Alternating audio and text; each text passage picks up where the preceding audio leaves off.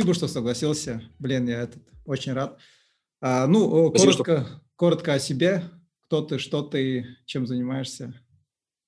А, меня зовут э, Цвек Фарстен. А, я частный индивидуальный предприниматель, наверное, так правильно сказать. Вот. А, моя деятельность в сети вообще никак не связана с тем, что я делаю в жизни. Это такое больше хобби. Я сооснователь теперь уже, точнее, сооснователь а, интернет-платформы подкастов DopSOS. Это очень громко сказано, на самом деле это просто подкаст, mm-hmm. вот, а, который проходил через разные стадии. Я там ведущий, ну и, и режиссер, скорее, и скорее сценарист, чем режиссер. Mm-hmm. Вот, а, собственно, обо мне все, наверное. Я, ну, ты, наверное, больше сказать нельзя. Историк, да, у тебя DopSOS, он же больше про историю, да, получается? Я не историк сам, я скорее в этом плане больше любитель истории. Uh-huh. Вот. А DevSource действительно огромная часть э, выпусков посвящена на истории. Вот. И yeah. это то, что мне интересно, интереснее всего на самом деле. Не, круто, круто. И вообще этот, э, когда ты этот э, прислал же этот friend request на Facebook, я такой смотрю, вау, чувак, там такая, огром, такая огромная аудитория, короче.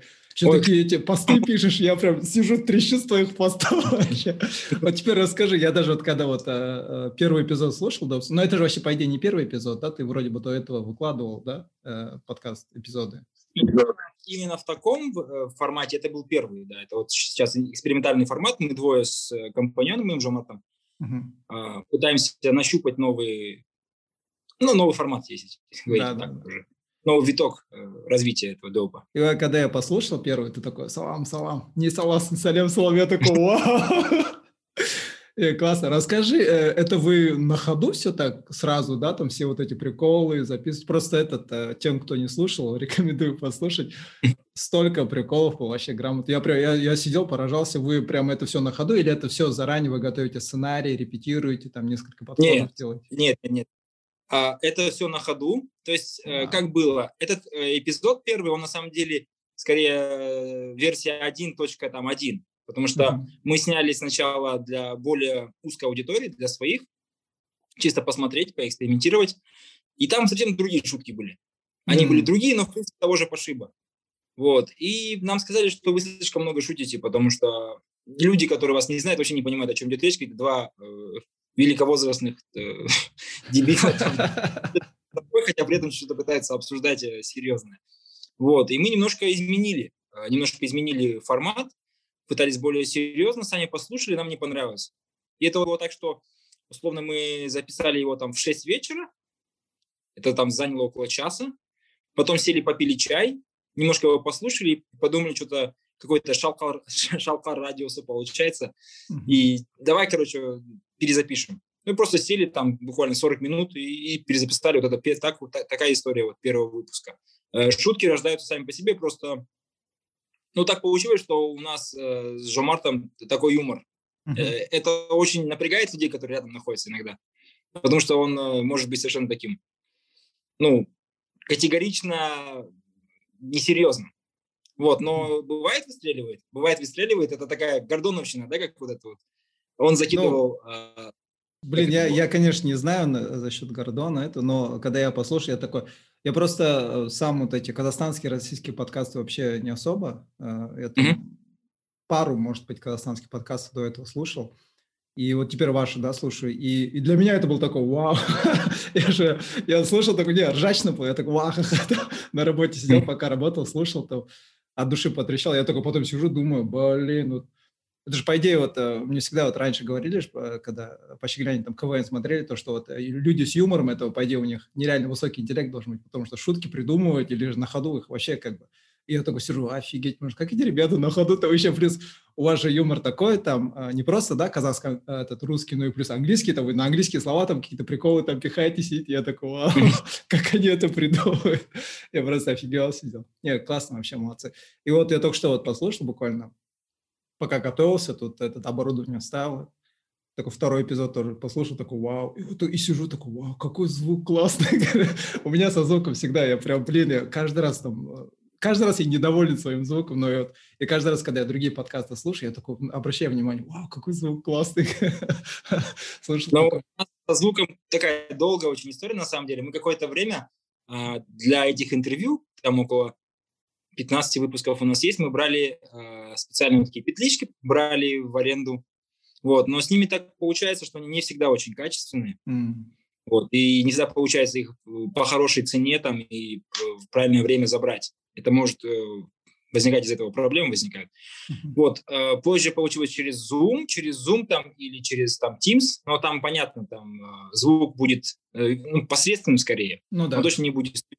И тут вот мы уже сколько, уже год, наверное, копили, взяли микрофоны, хватило только на микрофон, они там по 70 тысяч, вышел, вышел один. Wow. И еще и звуковая вот такая вот карта, рекордер.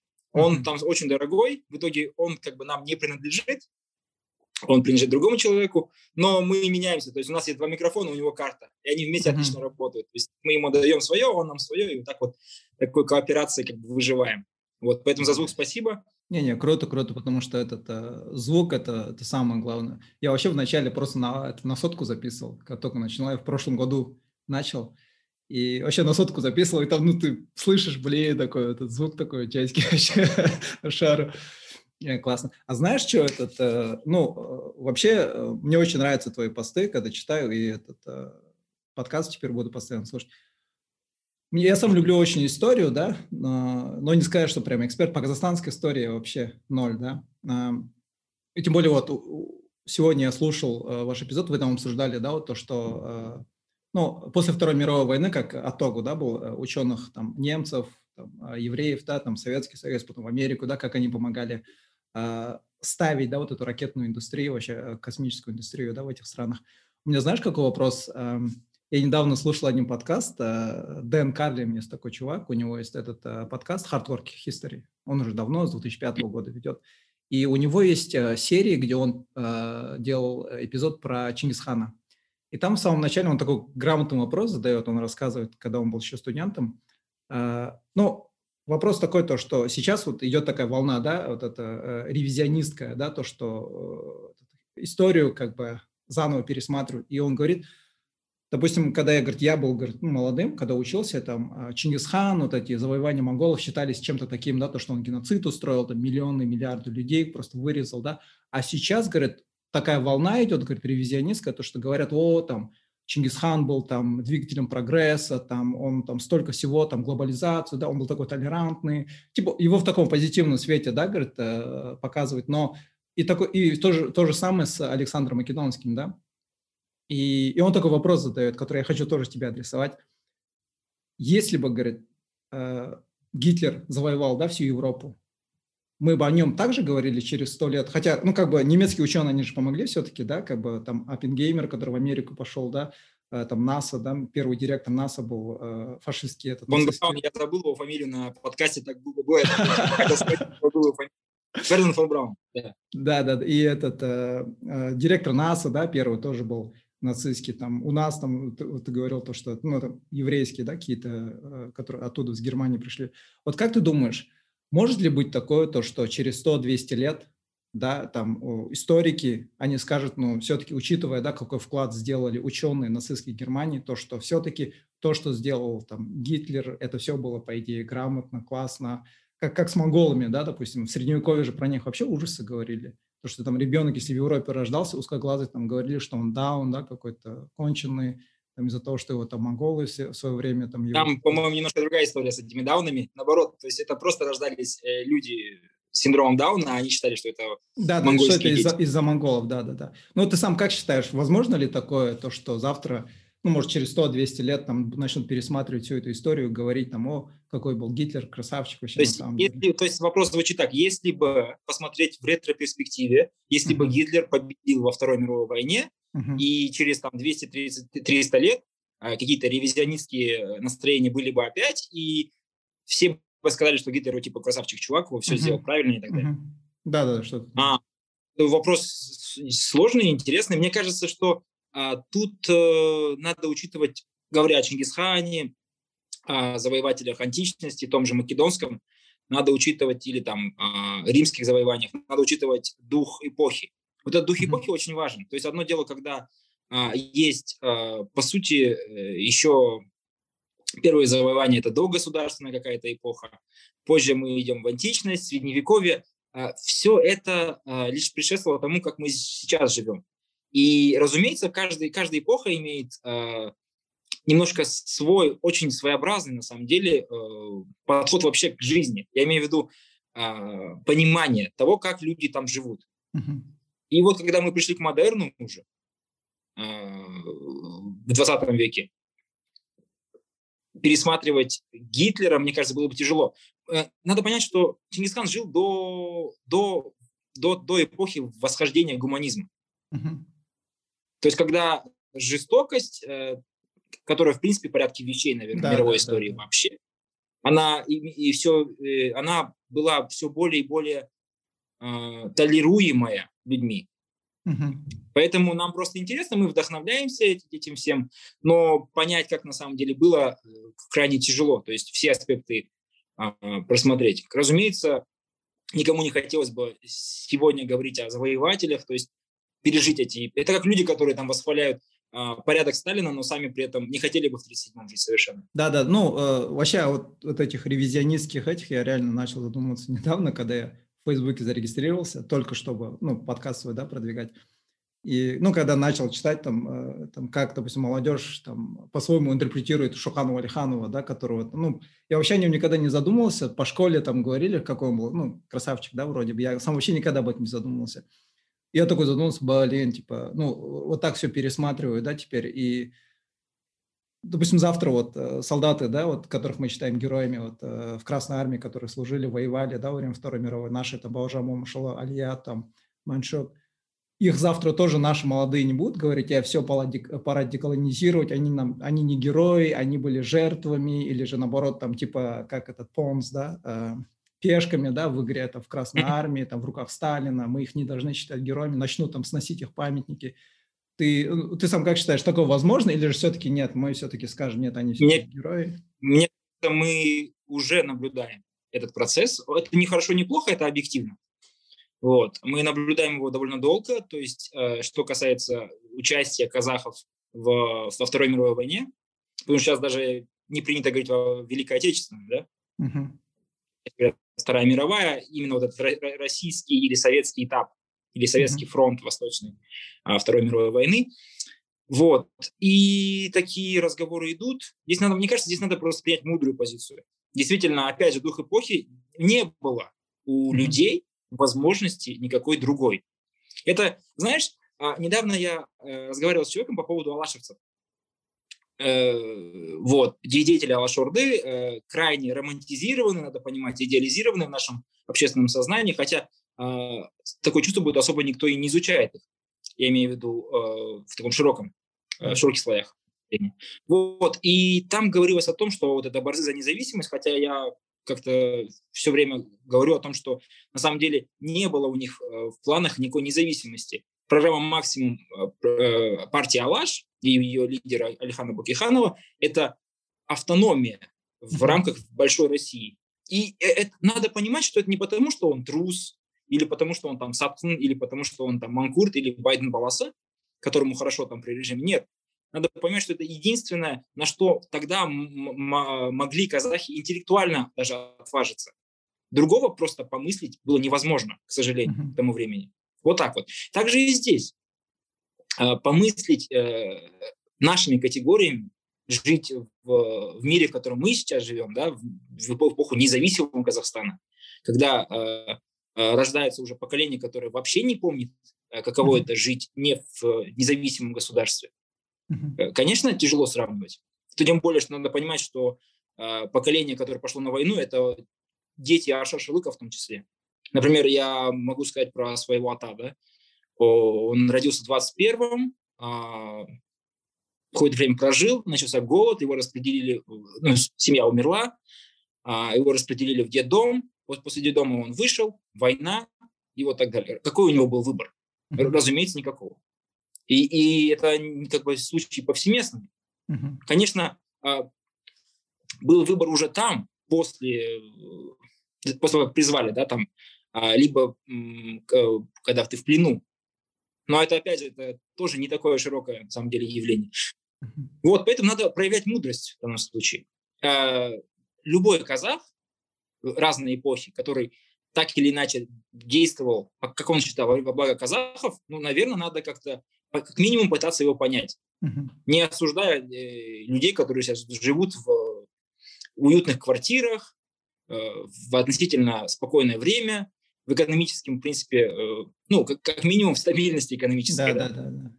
Вот, поэтому сытый голодным иногда не товарищ, да.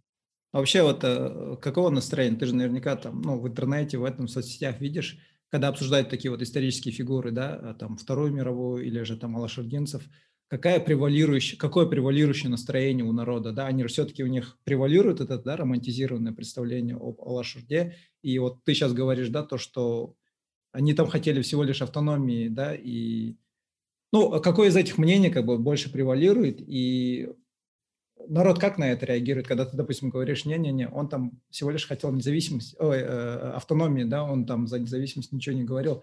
Народ начинает как-то вот психовать из-за этого, там тебе всякие эти в комменты писать, или же все-таки это сбалансировано пока что нормально? Люди иногда тяжело воспринимают действительно некоторые вещи, и это тоже от того, что часть вещей, оно кажется табуированным. То есть э, оно настолько, э, скажем так, загипс, э, просто как гипсовая статуя, которую нельзя трогать, и нельзя при этом еще изучать. Оно просто есть, надо ей любоваться, ее уважать там и гордиться ею. Разумеется, это рождает огромное количество мифов. И когда людей, заложенные там со школьной скамьи еще, начинает рушиться, разумеется, у них могут, могут быть реакции не самые, скажем так, дружелюбные. Но я думаю, что это просто болезнь роста. Чем больше мы изучаем Алашурду, тем больше или пост Алашурду, да, то есть э, то, как э, деятели Алашурдинцев, Алаш, Алашурды действовали уже после того, как они условно проиграли. Вот. Когда мы это изучаем, все, становится понятно, что вся, вся эта шелуха, она слетает и этот блеск тоже иногда ну, совершенно не блестит. сам как считаешь, что, что молодежь, да, наше поколение, которое идет, с нашим поколением вот это поменяется, да, вот такое э, табу или романтизированное представление об, этих, об этом поколении, да, или же все-таки останется вот это превалирующее романтизированное представление об этих людях? Мне кажется, мы все, все еще ищем, мы еще, все еще ищем а, кумиров, мы все еще, как мне кажется, не прошли этот этап а, мифотворчества, национального именно что. И надо бы, я думаю, все это пересмотреть еще раз, и оно будет пересматриваться, разумеется, потому что а, с, с, каждой, с каждым поколением это немножко другая. Мы людностями еще такими постсоветскими. Но здесь очень интересно, что на самом деле наиболее советские люди, они э, родились или, ну, тогда родились примерно вот перед э, получением независимости Казахстана. То есть наиболее русифицированное, советизированное поколение – это поколение там, конца 80-х, uh-huh. когда вот буквально год, два, три, и уже независимость. Ну, так вот получилось. Это огромный процесс э, советизации, русификации, который имел свой пик в это время. Дальше бы он пошел, еще бы более пиковые значения были бы. Но сейчас вот так, так вот получается. Поэтому люди, которые рождены уже э, там 21 э, века.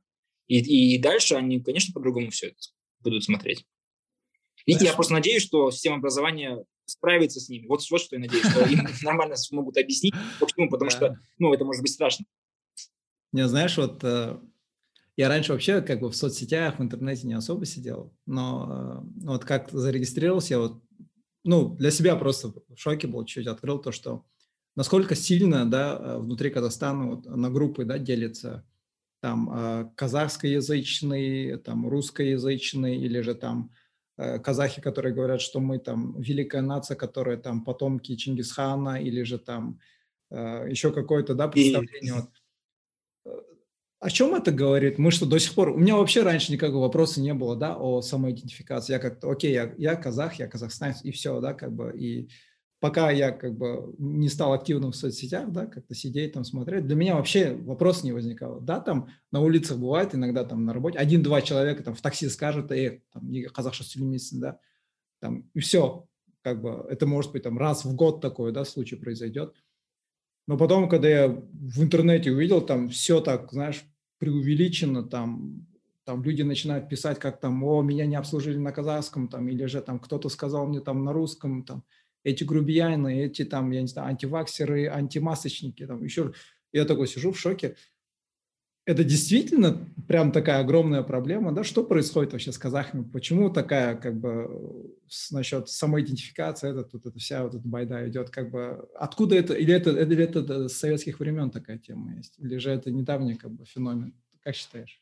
Ну, мне, мне кажется, что касается э, казахов, вообще э, попытки какой-то какого-то идентифи, идентифи, идентифицирующего отделения от общей массы, они какие-то постоянные. Наверное, это вообще э, фишка кочевых сообществ, как мне кажется. Кочевых сообществ, которые, э, в принципе, всегда э, стремятся к децентрализации, просто потому что автономно существуют. Uh-huh. Это, это видно и на примере там, э, каких-нибудь э, кипчакских ханств да, до монгольского периода, когда а, было огромное количество различных орд, каждый там из них ханом был, и, собственно, они вместе э, очень редко-редко, что случалось, когда они вместе. И поздняя казахская история, я имею в виду поздняя, поздняя казахская ханская история, когда уже в 18 веке э, Казахстан из себя не всегда представлял что-то единое, когда было по несколько ханов, э, там в каждом жузе свой хан, а бывало так, mm-hmm. что и в жузе бывало по несколько ханов, вот, э, сама, ну тут немножко по-марксистски будет, конечно, сказано, то есть сама, сама хозяйственная административная база а, тяготила, uh-huh. тяготила, тяготила к тому, чтобы тяготила к тому, чтобы как-то объединяться. Но если говорить про сегодняшнее состояние, да, мы делимся ну, на огромное количество, а, по, по, точнее, по различным линиям разлома, да, то есть а, язык, потом а, регионы, да, то есть северный, южный, западный, восточный. А есть э, деление вот такое чисто трейбалистическое, хотя к трейбализму я в последнее время начал более тепло относиться, кстати. Mm-hmm. Вот. Э, по отношению к различным вопросам, то есть ватники, нацики, э, опять сейчас вот антиваксеры, люди, которые там верят в доказательную медицину, там нурботы, облизоиды, этого очень много. Mm-hmm. К сожалению, мы делимся, делимся и делимся. Вот. А к, почему так случается? Но мне кажется, здесь э, огромное количество провалов э, и провалы в идеологической работе. То есть мы до сих пор не знаем, сколько Казахстанов на самом деле существует. Мы знаем, что есть какой-то Казахстан русскоязычный, uh-huh. там одно, есть Казахстан казахскоязычный. И эти миры, когда пересекаются, то это как вот два этих э, заряда. Uh-huh. И в итоге бьет током. Вот. И, надо это интегрировать действительно. И таких вот, это какая-то э, материться нельзя, да? Ну, пожалуйста, пожалуйста, можно. Нет, ну это как такие полужопия, знаешь, да, есть да, такая, да, те, да. Те, как она называется, диаграмма Венна. Когда вот э, шар, шар, и где-то среднее ага. между ними, потом выходит э, какая-то такое, какое-то такое, как это правильно сказать, общее для них. Ага, да, да, вот такие точки преткновения надо искать. Это касается всего. То есть э, сейчас вот вышла какая-то новость про Наурус, что будем праздновать там 9 э, дней, что-то такое. Я не знаю, насколько фейковая новость, насколько нет, потому что оно как бы вряд ли так прям э, устанавливается. Это, видимо, заранее должно быть, это правительство и так далее. Вот, и там тоже опять мнения разделяются, типа, зачем 9 дней, лишь бы бешфармак кушать вам. Другие говорят, вот, а вы там Новый год, надо Новый год отменить, что за 9 мая, зачем вам это надо и так далее и тому подобное. Все, кстати, почему-то э, все э, как-то вместе говорят, ну давайте это 1 декабря отменим, вот это не очень. Кстати, мне это, э, я вот похожие мысли слышал, вот, почему, да, вот люди делятся, вот ты вначале сказал то, что мы как бы изначально, да, исторически, да, как бы человечество такое, мы же раньше племенами жили, да, тем более мы, да, казахи, которые кочевники, может, это просто в наших генах, да, всегда делиться на какие-то определенные эти толпы, и даже вот это, то, что сейчас мы делимся на каким-то идеологическим или еще каким-то соображением, да, языковые, еще что-то, это просто как бы может наш ген говорит кочевой, да, то, что мы привыкли всегда делиться, и мы так и будем продолжать делиться. Но... Ну, мне кажется, что э, просто это, опять же, э, ошибки на строительство, как мне кажется. Потому что э, все люди когда-то делились, э, все мы вышли из э, из, хотел сказать, из гоголевской шинели. Все мы вышли, короче, из шкуры не, этого Homo sapiens, ага. который самый sapiens sapiens, да, вот, чернокожие, из лет назад.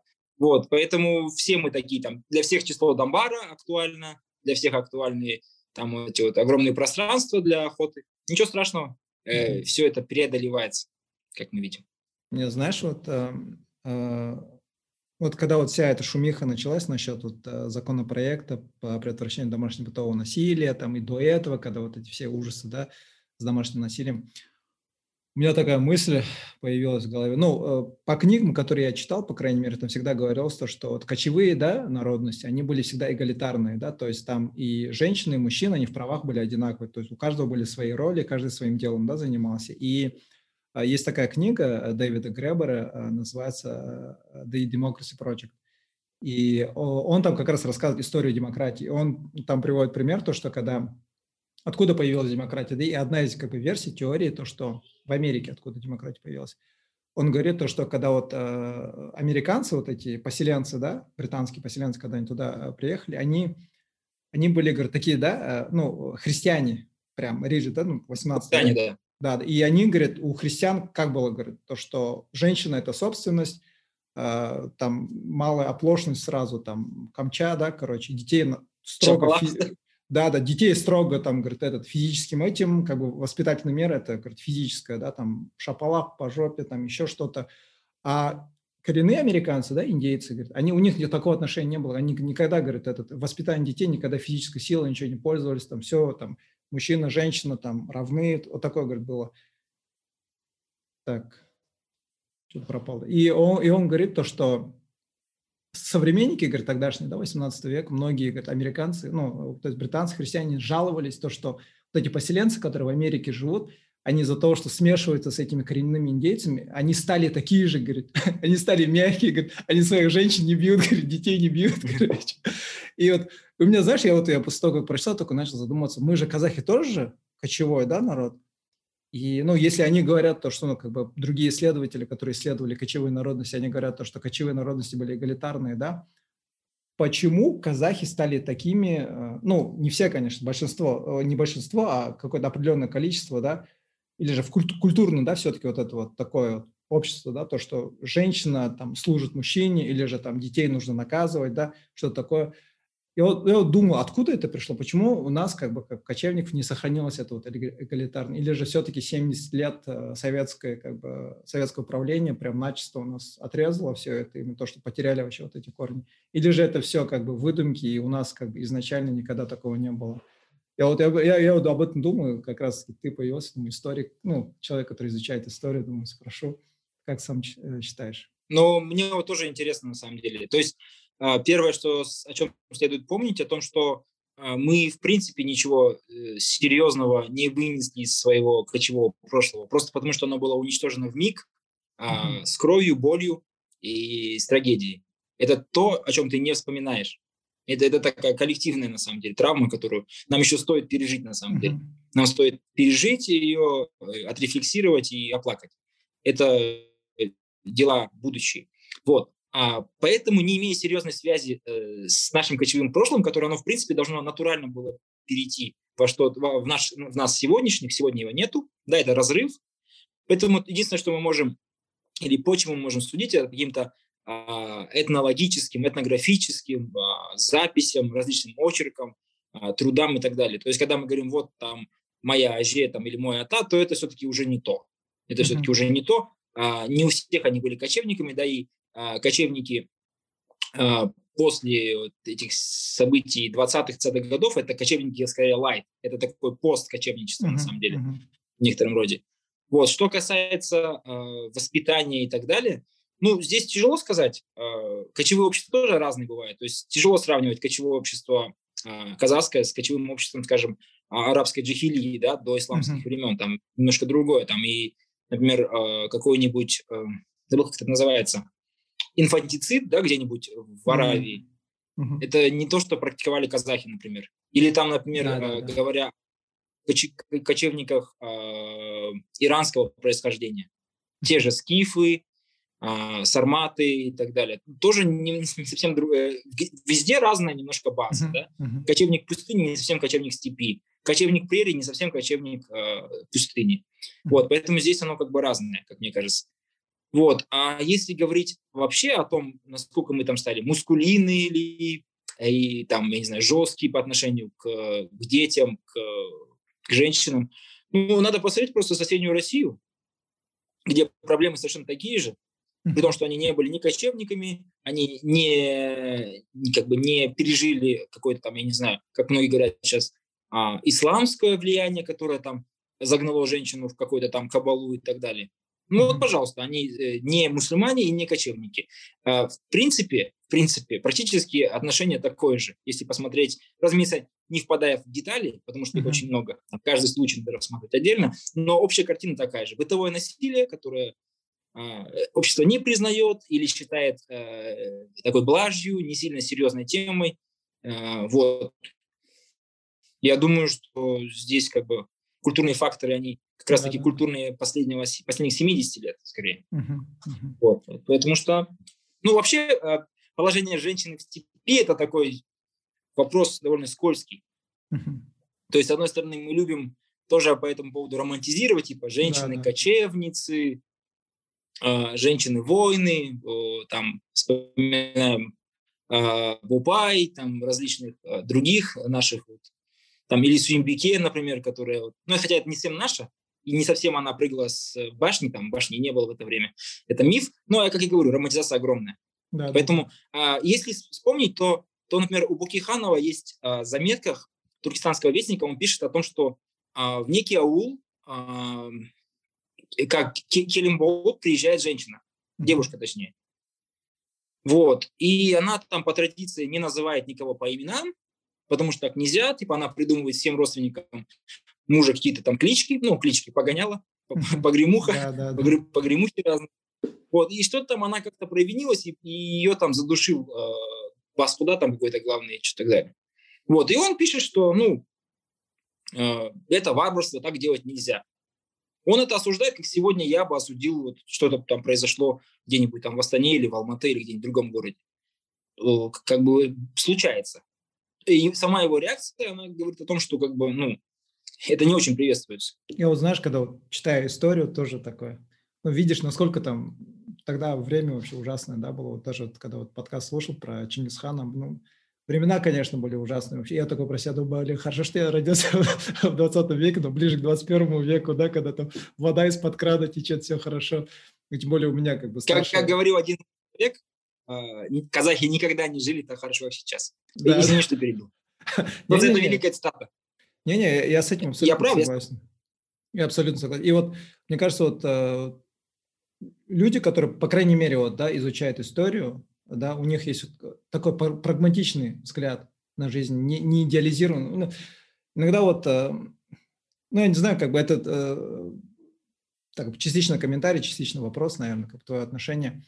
Э, ну, когда вот такие бывают, да, истории там, ну, вокруг домашнего насилия или еще что-то, да, там сразу начинается, да, волна такая, и Э, зачастую, зачастую в большинстве случаев там в соцсетях начинают обвинять как бы традиционно казахские устои традиционных казахов, да, так как говорят, вот какие там традиции, традиция, казахская традиционность, она вообще такое отсталая, да, и меня это чуть-чуть напрягает. Я, я понимаю, да, есть, я, я это все это понимаю, признаю, но меня напрягает вот это такое однобокое да, отношение, то, что во всем начинают винить как бы казахский вот традиционализм. Хотя я, я прекрасно понимаю, живя в Актау, насколько люди э, извратили казахские традиции, да, когда это все прям, ну, я, я в шоке просто, когда здесь вижу, блин, ну, для меня это вообще гонево. Я, я не считаю, что казахские традиции, да, они были такие, да, как, как сейчас там многие традиционалисты ее преподносят. Ну, но меня все-таки все равно это напрягает, то, что идет такая однобокая, да, однобокая атака в сторону традиционализма. Мне вот интересно человек, который, как, ну, который изучая историю, тем более историю Казахстана, как бы, ты сам как считаешь, как бы, это, это окей, или же просто нужно как бы не напрягаться, а забей, ничего страшного, пускай там пишут, ну, что хотят. Или меня тоже часто, особенно когда я сам об этом не пишу. Ладно, шутка. А, что касается вообще всех этих вещей. Мне кажется, здесь дело не в казахских традициях, а, а вообще в традиционном обществе. То есть Традиционное общество, которое можно было наблюдать в США в 30-е годы, которое можно наблюдать было в Швеции в 50-е годы, а, в каком-нибудь каком-нибудь условном а условно европейской, восточноевропейской стране в 70-е годы или 80-е. Вот. Э, э, здесь вообще надо слово «казахи», «казахское» убрать немножко из уравнения. Uh-huh. Это то же самое, как типа говорить о том, что казахи ведутся на халяву, потому что вот собрало огромное количество толпа там в Астане по цветочным во время карантина. Uh-huh. А, не надо здесь слово казахи. Напишите люди, uh-huh. и ничего не изменится. Вы будете правы. Люди в любое время, во все точнее времена, Э, на разных континентах ведут себя именно так. Uh-huh. Особенно если у людей денег не так много. Если система образования плохая и так далее. Здесь нету слова казах, ему здесь нету места вообще. Uh-huh. Просто мы живем в, в этой стране, которая называется Казахстан, мы казахи, может, поэтому. Да, да, да. Также с традициями, разумеется, здесь есть культурный фон. И а, изучая э, тему домашнего насилия, вообще э, с людьми, которые занимаются кризисными центрами или а с людьми, которые снимают документальные фильмы по этому поводу, например, а, просто слушая волонтеров, можно понять, что э, здесь вот, опять же, чтобы очень тонко надо определить, мы, казахи, все-таки сказал это слово, в общем, мы живем э, сейчас в эпоху, по сути, индивидуализма. Мы живем в эпоху второго демократического перехода. Чаще всего мы живем в городах. Большинство казахов живут в городах уже, кстати. Вот. А, но почему-то для некоторых людей, особенно поколений уходящих, а, у них э, совершенно иное понимание не индивидуализма, но коллективизм. Потом коллективизм совершенно не такой, не модерновый, не коллективизм типа Мао или там Сталин, а коллективизм на уровне именно что а, именно что административно, этни, административно человеческой единицы. А этот, эта единица – это род. То есть это аул из восьми семей примерно и так далее. Вот, я прошу прощения, сейчас надо выключить звук мне. Сейчас, сейчас. Вот. А, что касается а, мышления на уровне рода. Uh-huh. Это мышление, оно действительно все убивает. Оно, оно на самом деле препятствует э, там а, широкой дискуссии по поводу тоев, да, потому что ты в итоге женишься а, не на девушке, или жен, э, девушка не выходит за тебя замуж, она выходит за твой род, ты там женишься на ее роде, и эти отношения, которые внутри рода, они превалируют. Так же и здесь. Так же и здесь, когда какая-то приходит э, беда в какую-нибудь отдельную семью, то род пытается эту беду замять. Это по похоже на вообще психологию э, малых диаспор, так называемых, когда ничего не выходит и за пределы диаспоры, все решается внутри диаспоры. И, разумеется, первый, кто страдает от, от всего этого, это представители же этой диаспоры. Да, да. Вот так же и здесь. То есть род здесь в данном случае, он, конечно, а, имеет немножко разрушительную функцию, к сожалению. Mm-hmm. Конечно, э, наши недостатки – это продолжение наших достоинств, поэтому э, тот же род может помочь в другом случае. Но вот конкретно про это говоря, здесь вот этот культурный фон все-таки он может влиять. Это об этом обычно говорят, когда а, избитую там женщину или там покалеченную женщину, а, проткнутую ножом женщину пытается там сторона жениха или там ее собственная сторона женщины другие убедить, что ну окей, ты там старая, вернись домой, не позорь нас, там э, все будет нормально, стертится, слюбится и так далее и тому подобное. Вот это вот наглядно, к сожалению. У меня это вообще, просто у меня на личном опыте, да, все это было.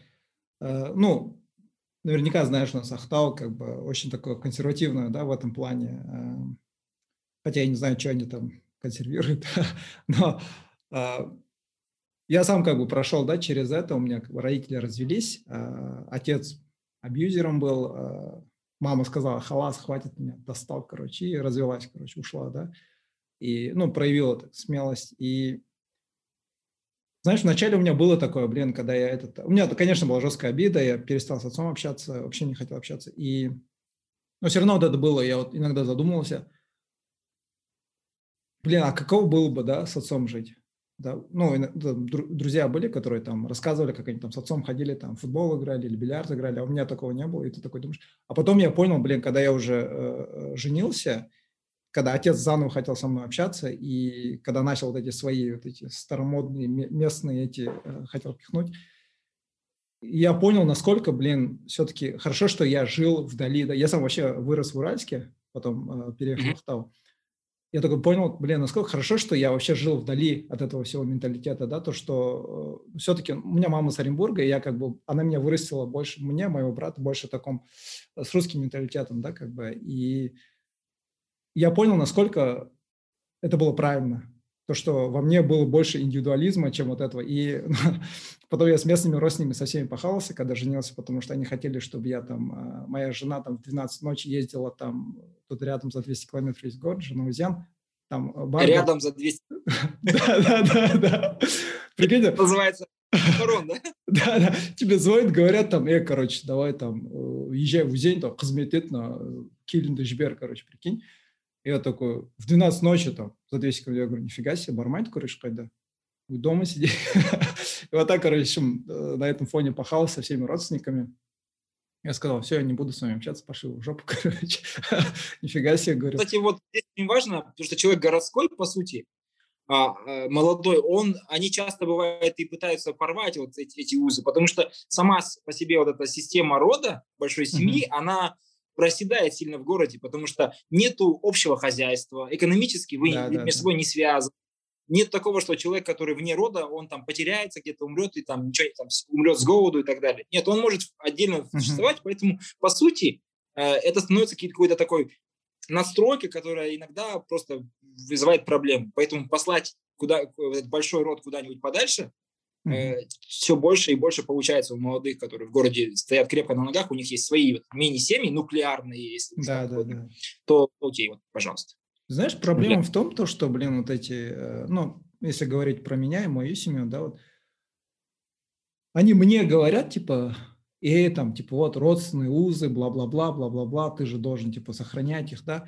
Но у нас получалось такое, да, как бы one way, да, как бы, я как бы со своей стороны должен все делать, чтобы сохранить эти родственные узы, а они в, то же, в свое время ничего не делают. Короче. Я должен все делать.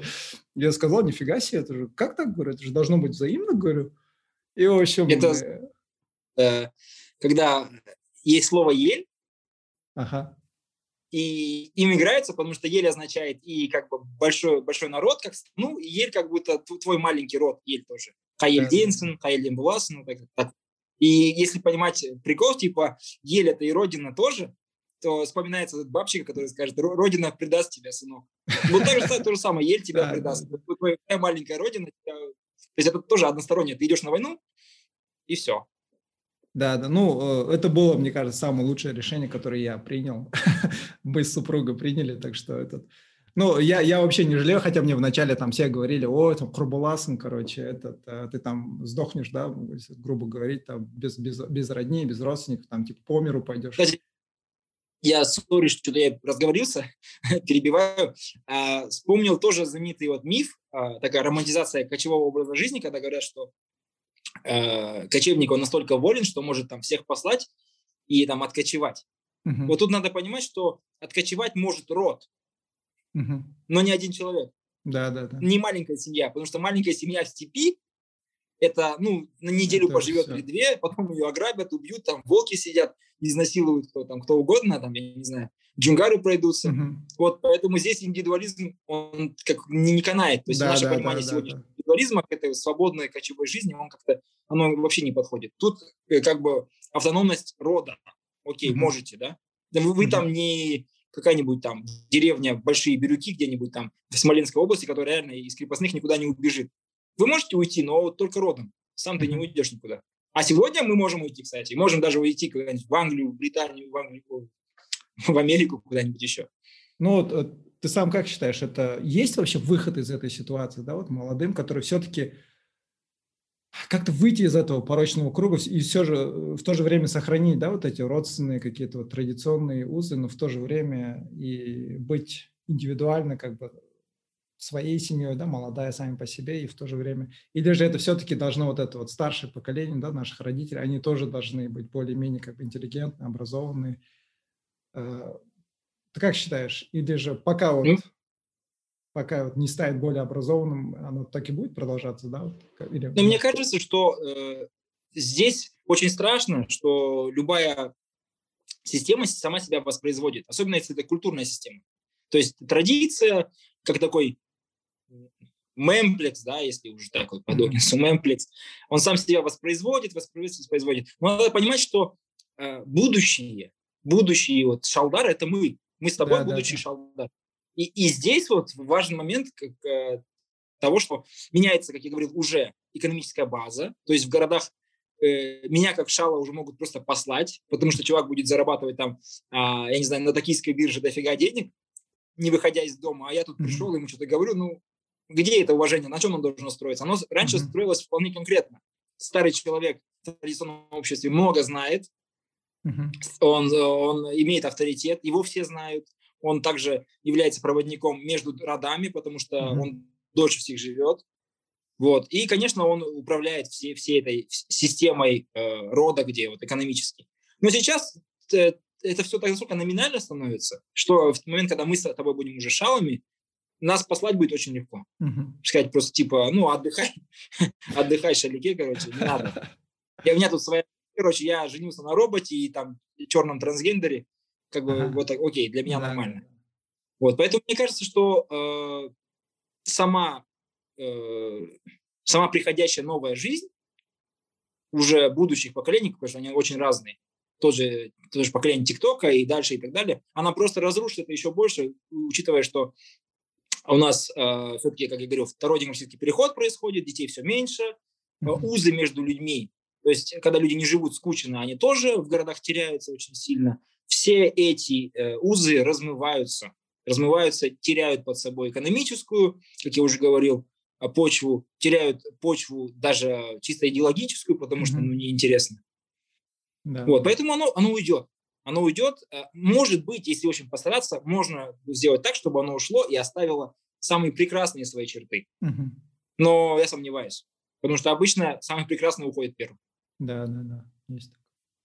Ну, давай отвлечемся. у меня, знаешь, у меня был вопрос в голове, э, крутился. Мне я хотел узнать, э, по-твоему, кто является самым крутым лидером вообще в истории? ну, лидер, который, там, я не знаю, вел войска или вел какую-то страну вообще, ну, если смотреть э, историю человечества в целом. Твой а, вообще за всю историю? Uh-huh. Ну, я не знаю, я всегда нахожусь в определенном э, влия... под определенным влиянием шарма какого-нибудь э, Гая Юлия Цезаря, но это будет слишком банально, мне кажется. Э, в принципе, мне нравятся вот э, различные э, лидеры тех же Native Americans, да, то есть mm-hmm. коренных американцев, какой-нибудь а, Покателло, например, э, который вождь Шашо, Шошонов, или там э, какой-нибудь там, как он, э, неистовый жеребец там, или большой опыт. Да, да, да, да. Ну, Джеронимо, да. Да, Джеронимо, кстати. Но он, по-моему, больше такой, больше был этот, э, бандитом таким. Да, да. Что. Э, ну, так, так, так, так, так, так, так, ну, я не знаю.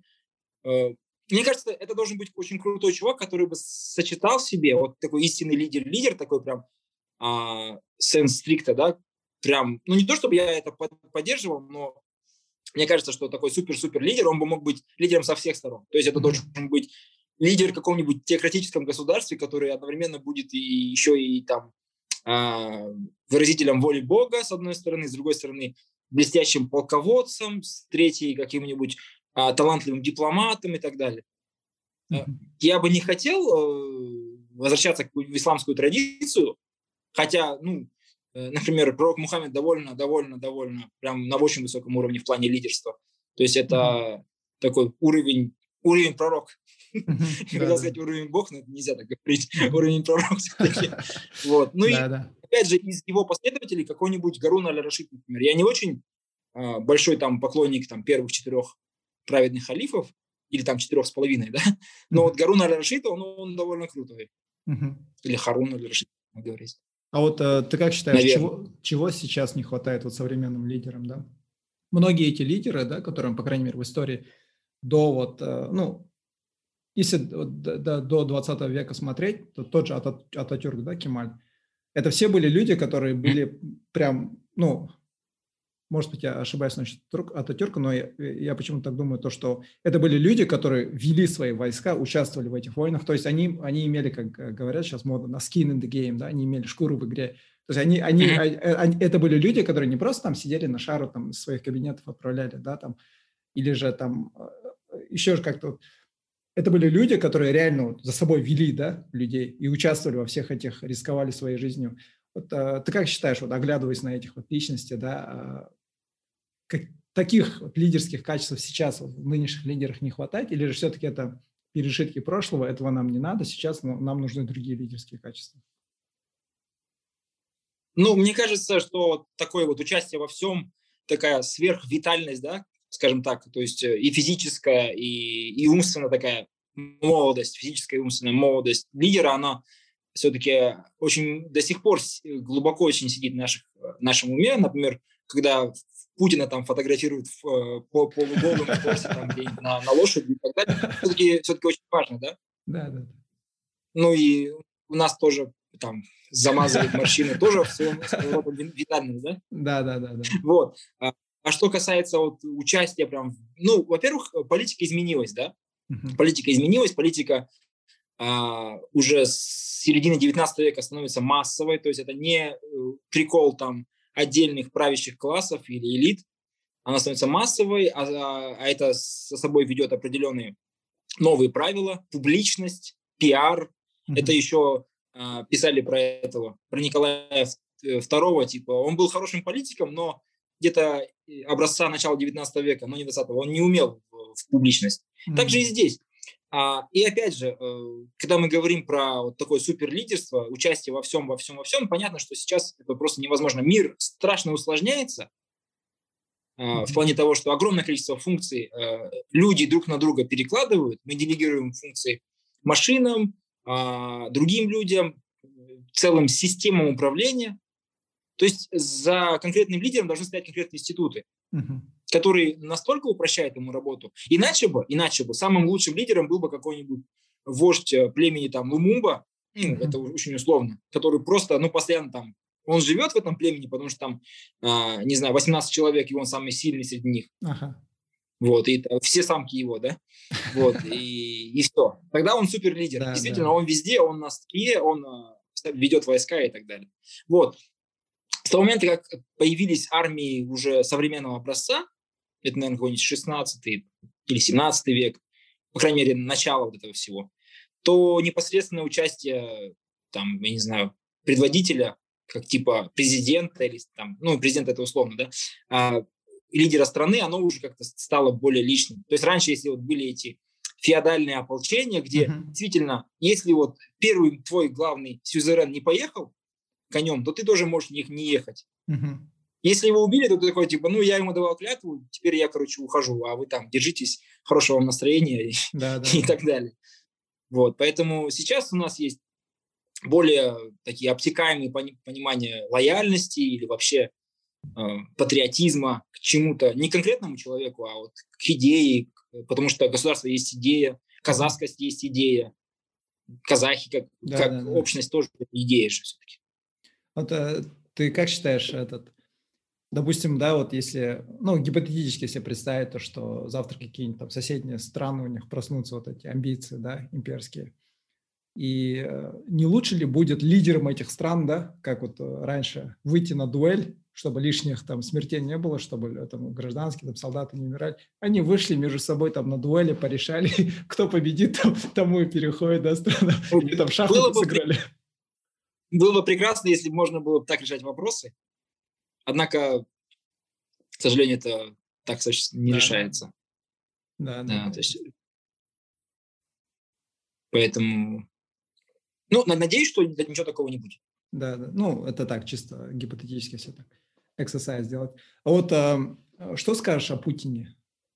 Э, вообще, как, как лидер, э, как человек, который управляет там нацией, страной – и сравнивая там с историческими фигурами. С историческими фигурами, но это там в России любят сравнивать его с э, каким-нибудь э, реформатором Петром Первым ага. или там э, супер, там как эффективном менеджере Сталина да, да. или каким-нибудь там а, супер крутым силовиком Николаем Первым, он же Палка, да, а, или там, я не знаю, с кем-то еще. Я, честно говоря, про Путина не то чтобы не хотел говорить, просто, по-моему, человек из Уральска получил как-то срок за то, что критиковал Путина mm-hmm. в Казахстане. Серьезно. И это вот очень странный кейс. То есть чувак просто писал что-то там э, в, ну, в духе ля-ля-ля-ля-ля-ля, Путин там тот. Вот, и он получил, в Казанский суд ему присудил э, то ли три года, то ли что-то подобное. И вот за человек сидел или сидел. Да я не знаю, за что на самом деле. Потому что, как бы, когда ты ругаешь Путина, я не думаю, что какая-то социальная группа там, или социальная, национальная, религиозная группа в Казахстане должна обидеться. Или сословие. Кстати, в этом законе есть э, понятие сословия. Я не знаю, что такое сословие. В плане того, что я знаю, что такое сословие, я не понимаю, как это применимо к нам. Да, да, Какое да. может быть сословие вообще? Что за сословное общество? Я вот, например, Йоман, да, ты барон, он там, еще кто-то там. Вот. Поэтому Офигеть. Дабы воздержаться от суммы и тюрьмы, скажу просто, что сравнение Путина с, э, там, наверное, э, наиболее эффективными или наиболее э, продуктивными и успешными героями, героями, лидерами России, я считаю это сравнение не совсем объективным. Uh-huh, Вот так вот. В последнее время вообще даже, блин, боишься что-нибудь сказать, да, сейчас? Сейчас вообще даже, ничего нельзя говорить. Даже написать уже, блин, страшно. Офигеть нужно. Ужас, кошмар. да. Ну, этот... Э, э, так, мы вроде на час, да, договорились, уже час время. У меня последний вопрос. Э, как человек, который изучал, изучал историю, что ты можешь сказать о природе зла вообще? Что такое зло, природа зла вообще? Это сразу э, Аарон, э, как ее звали? Арант, да? Что? Э, журналистка, которая участвовала, э, точнее не участвовала, а была свидетелем суда и позже казни Айхмана в Иерусалиме после того, как его поймали в mm. Буэнос-Айресе там или где-то там в Аргентине. Вот она писала, есть очень интересные эти, очень интересные ее размышления о том, что зло банально.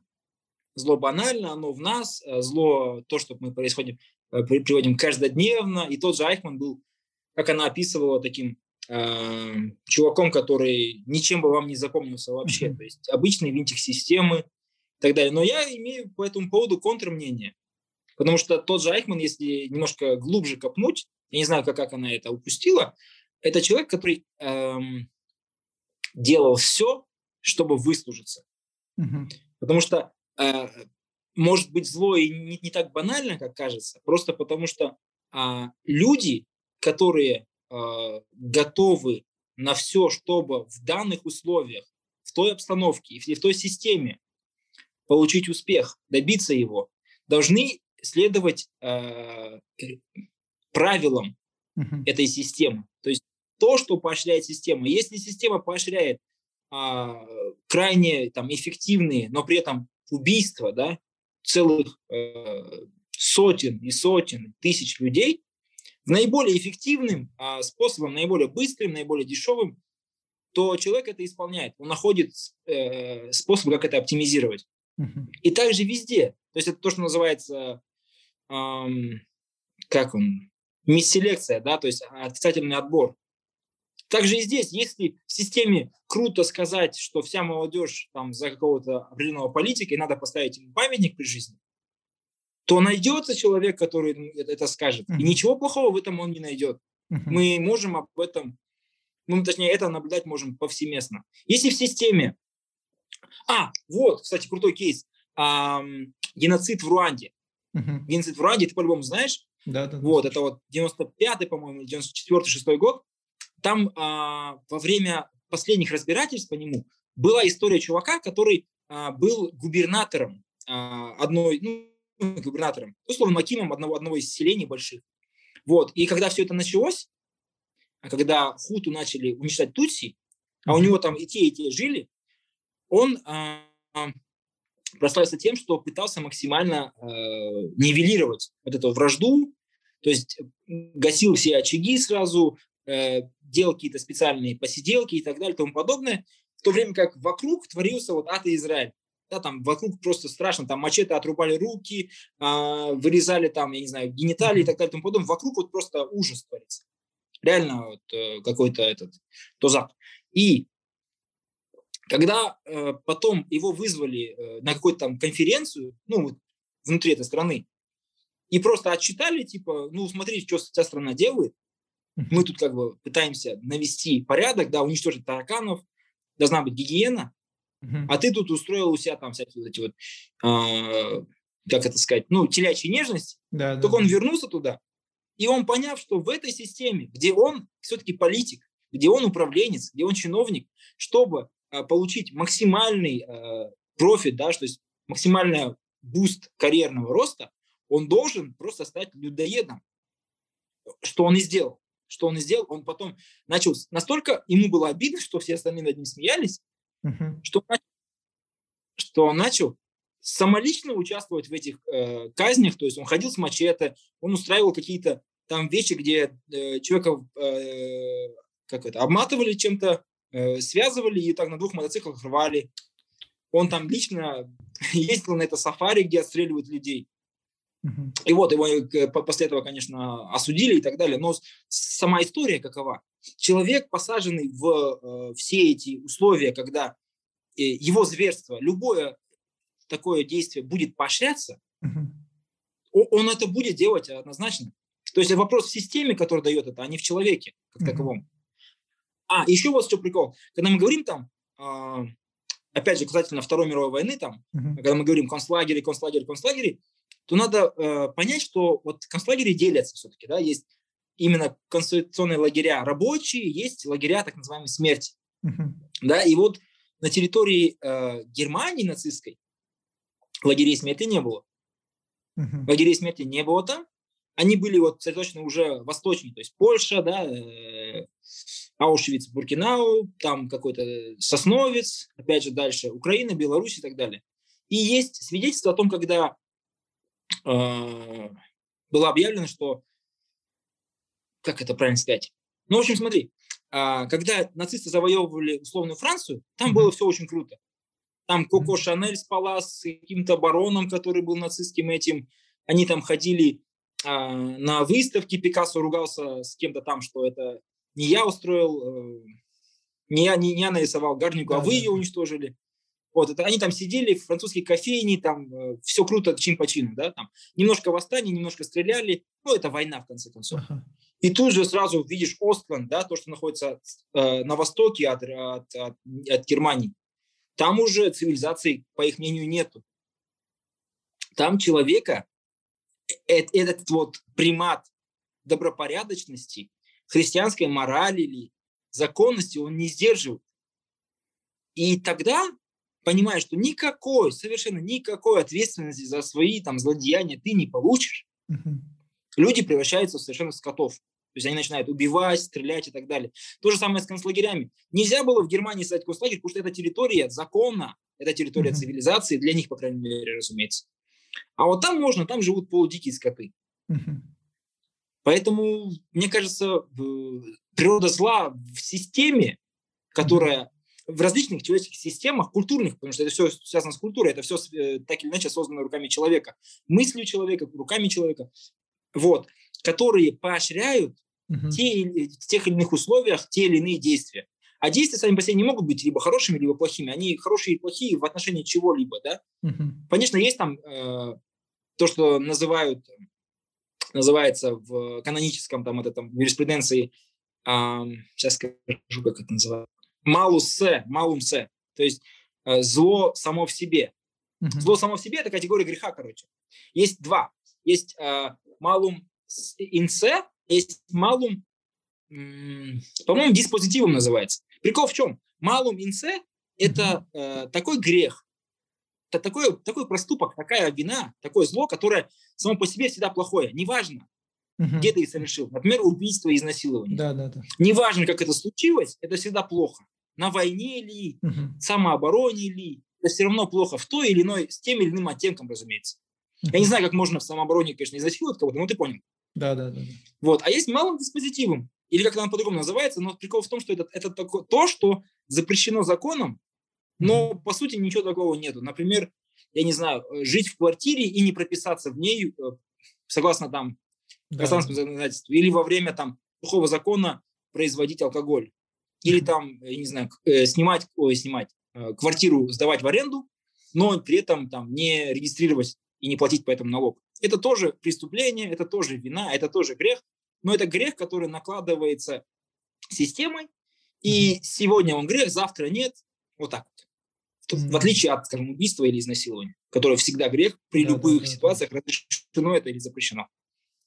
Что-то меня этот, погнало, не, не, короче, не. понесло, как карася по Енисею. Не, мне, мне, мне тоже вот интересует вообще, как бы, почему, почему вот, э, люди делают вообще вот, злые вещи, да, плохие вещи, почему хорошие люди делают такое вот.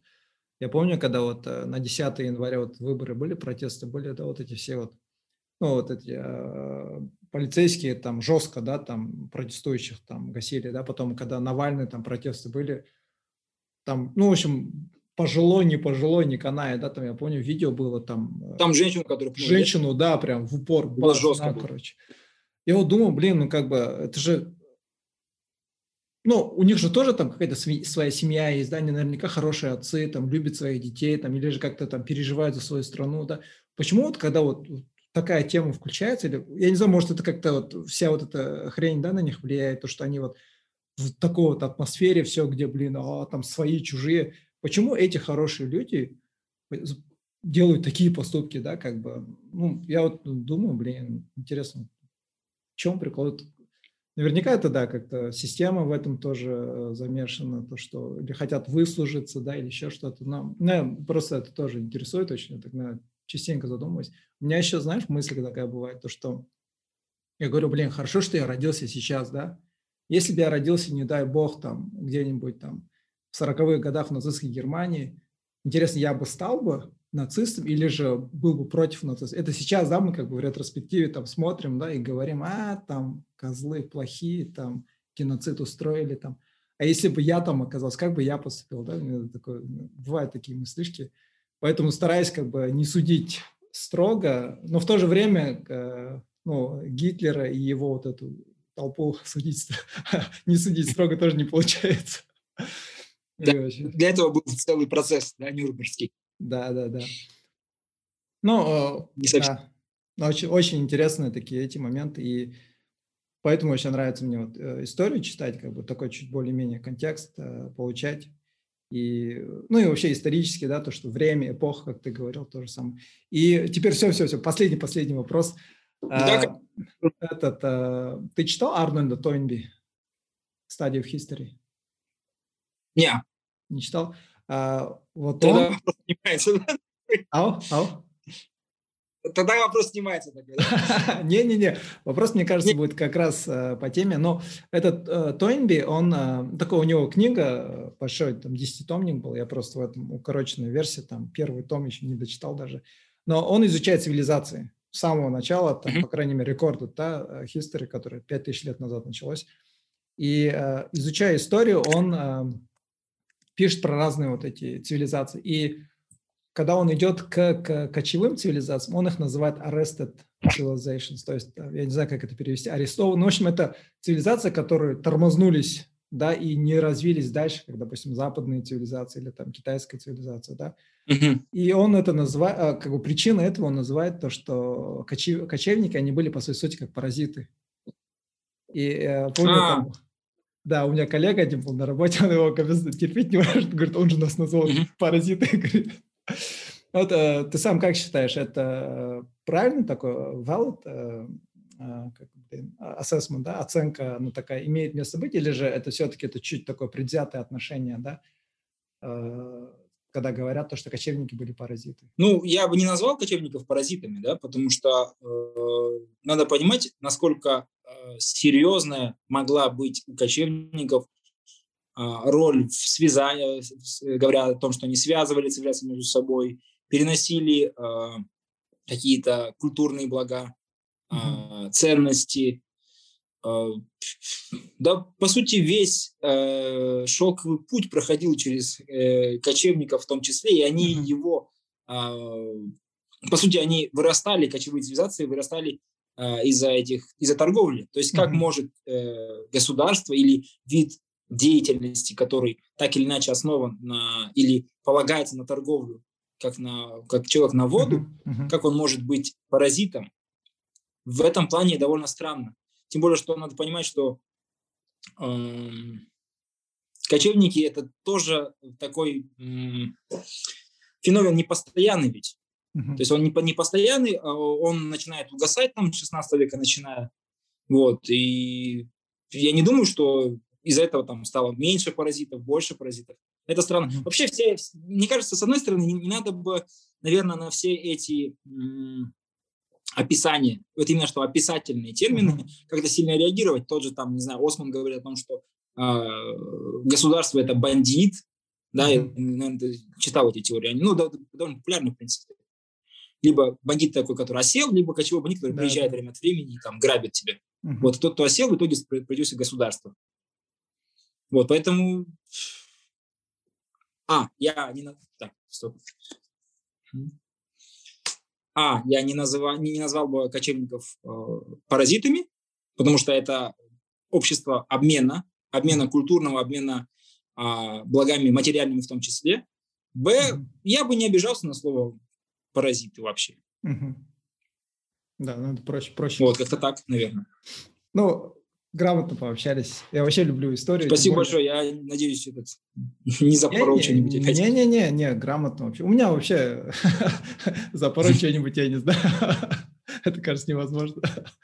Я люблю просто так, знаешь, э, пообщаться. Ну, ну и, конечно, задавать вопросы, потому что я люблю общаться с людьми, с которыми мне самому интересно, да, и которых я хотел бы узнать их мнение, там, выслушать их. Поэтому мне очень понравилось. И, ну, я рад, что у нас есть очень интересные люди, потому что я сам лично как бы всегда до, до подкаста я всегда как бы больше слушал, читал вот эти все зарубежные, да, как бы даже не российские, вообще западные все.